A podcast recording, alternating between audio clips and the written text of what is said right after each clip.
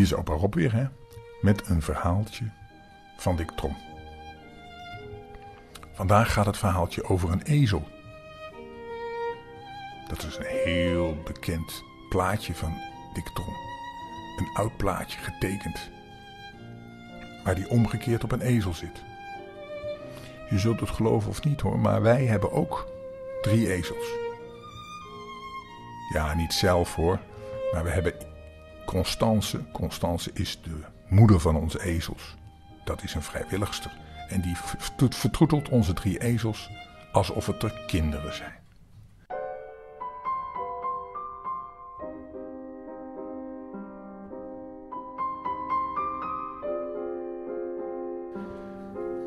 Maar vroeger was het zo dat ezels heel veel gebruikt werden om karren te trekken. Die kunnen heel goed als lastdier, zoals ze dat noemden, dus een kar trekken. Dan werden ze ingespannen, dan kregen ze een tuig om en een uh, uh, halster aan en uh, dan konden ze helpen.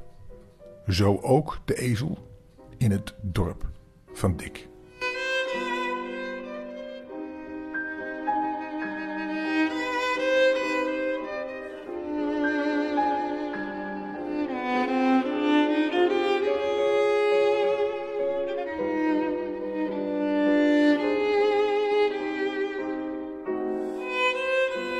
Want daar was meneer Bertels. Meneer Bertel, Bertels was een koopman en die ging met allerlei spulletjes langs de huizen buiten het dorp. Dus langs de boerderijen. Eigenlijk zoiets als een winkel aan huis. Tegenwoordig doen ze dat wel met een grote vrachtwagen, weet je wel. Dan komen ze langs en dan kan je winkelen. De SRV was dat vroeger. Die is er nu ook al bijna niet meer. Maar vroeger ging er gewoon iemand met een kar, met een ezel, langs de huizen. Nou, en die had dan een ezel en die kwam dan s'avonds thuis. En Bertels, de man van de ezel, de man die langs de huizen ging om van allerlei spullen te verkopen, die noemden ze een manufactureer. Dat betekende hij verkoopte allerlei hoeden, petten en damescorsetten, zoals ze dat noemden vroeger. Nou, de jongens waren gek op deze man en op de ezel. Dus ze vroegen zich elke avond af: zou Bertels al thuis zijn? Want laat Dick nu maar eens op de ezel gaan rijden. Misschien wel. Kom jongens, laten we gaan kijken. Bertels kon enorm goed met de jongens omgaan. En dat was niet alleen de enige reden waarom ze zo, uh, zo graag naar Bertels gingen. De andere aantrekkingskracht was toch de ezel. Want elke avond kwam die terug en dan kon de ezel naar de wei.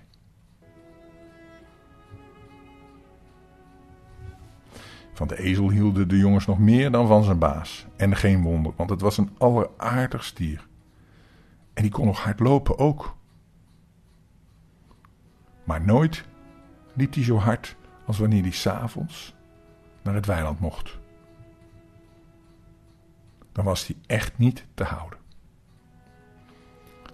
Nauwelijks waren zijn halsters en zijn uh, tuig voor de kar losgemaakt of hij stak zijn kop omlaag en zijn staart als een vlaggenstok in de hoogte en rende, zonder maar op of om te kijken, alles wat hij tegenkwam en niet tijdig, uitweek, gooide hij om en hij liep als een dolle naar het weiland. En terwijl hij die woeste galop had, ging hij ook balken. Ken je het balken van een ezel? Dat is een heel bijzonder geluid. Ja, ja, ik kan het niet goed. Maar als je het hoort, het weer galmt door het hele dorp. Als hij dan het weiland bereikt had, bleef hij bedaard voor het hek staan, tot zijn baas hem ingehaald had en hem de weide inliep, hielp.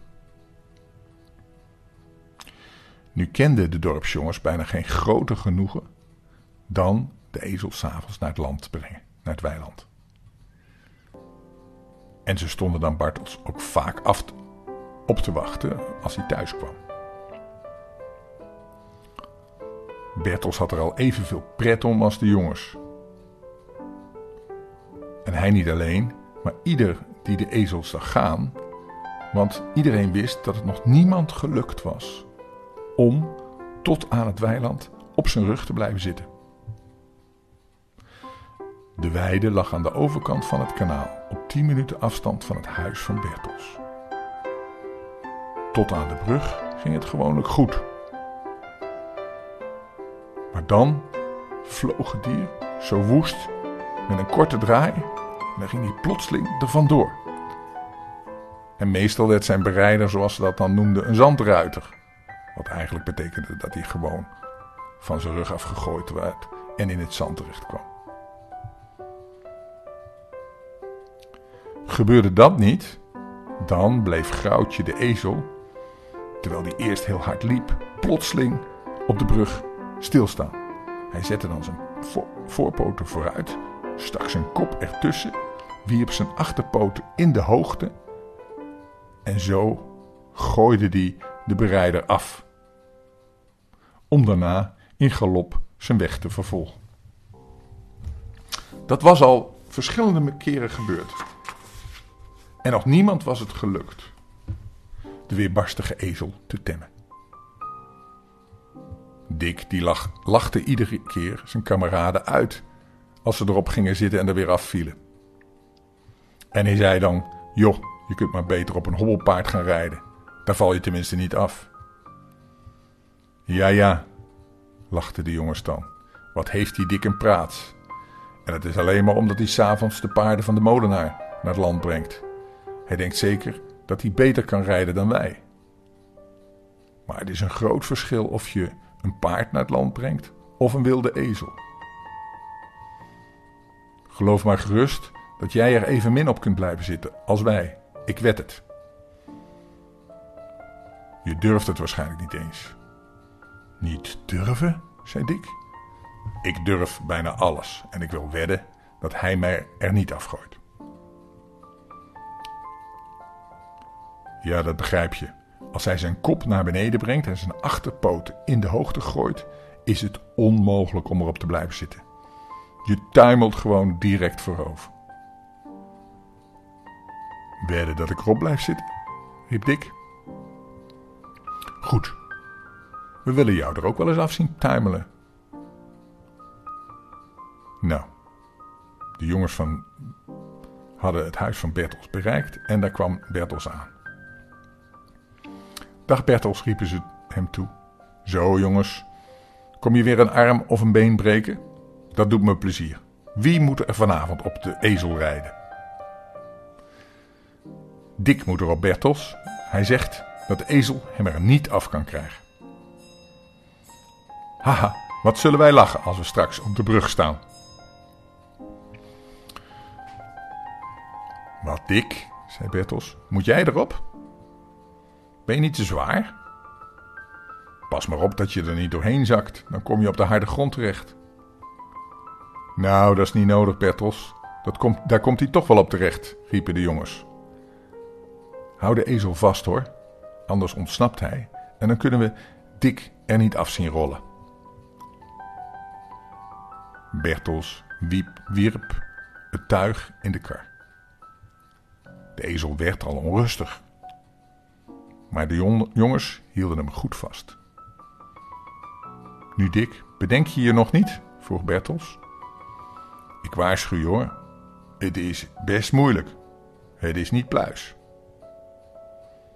Nou, dat ben ik ook niet, Bertels. Wil je me even een beentje geven? Jawel hoor. Zal ik je er een keer overheen duwen? vroeg hij lachend. Of je nu valt of straks. Dat komt op hetzelfde neer. Nou, zet me er maar op hoor, Bertels, alsjeblieft.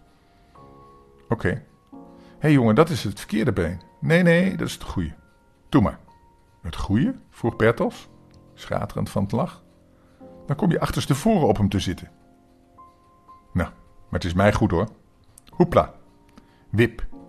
Daar zat Dick met, een, met zijn rug naar de kop van de ezel. Dus hij zat omgekeerd op de ezel. Zodra het beest dat voelde dat er iemand op zijn rug zat, stak hij zijn staart recht in de hoogte, als een vlaggenpaal. En dat was een voordeel, want Dick kon zo die staart grijpen. Hij had dus houvast, hij kon zich vasthouden. De ezel hield zijn kop omlaag en. Los maar, riep Bertels, en daar vloog de ezel weg.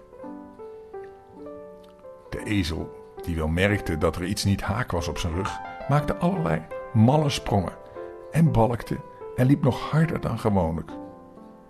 Jongens, jongens, wat ging die er vandoor? Het schemerde dik voor de ogen, maar hij hield zich goed. Hij had niet voor niks zo dikwijls al op een paard gezeten. Hij slag, sloeg, zoals hij daar zat, een allergekst figuur.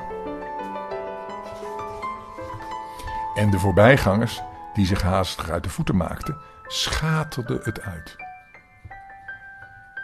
Maar dat kon een dik niks schelen. Evenmin stoorde hij zich aan de sprongen van zijn viervoeter, die alles in het werk stelde om zich van zijn berijder te ontdoen. Dick bleef bedaard zitten waar hij zat. Nu hij de brug. En zowel hij als de ezel waren vastbesloten hun uiterste best te doen. Groutje, de ezel, liep in vliegende galop recht vooruit tot bij de brug. En sloeg toen plotseling rechtsaf, in de vaste mening dat Dick zijn vrachtje er dan wel af zou donderen. Dat hij hem kwijt zou zijn. Maar hij had het mis. Veel scheelde het niet of Dickje was er afgeslingerd, maar hij bleef zitten. Voort ging het weer, zo hard hij kon, tot midden op de brug. En toen stond de ezel plotseling stil.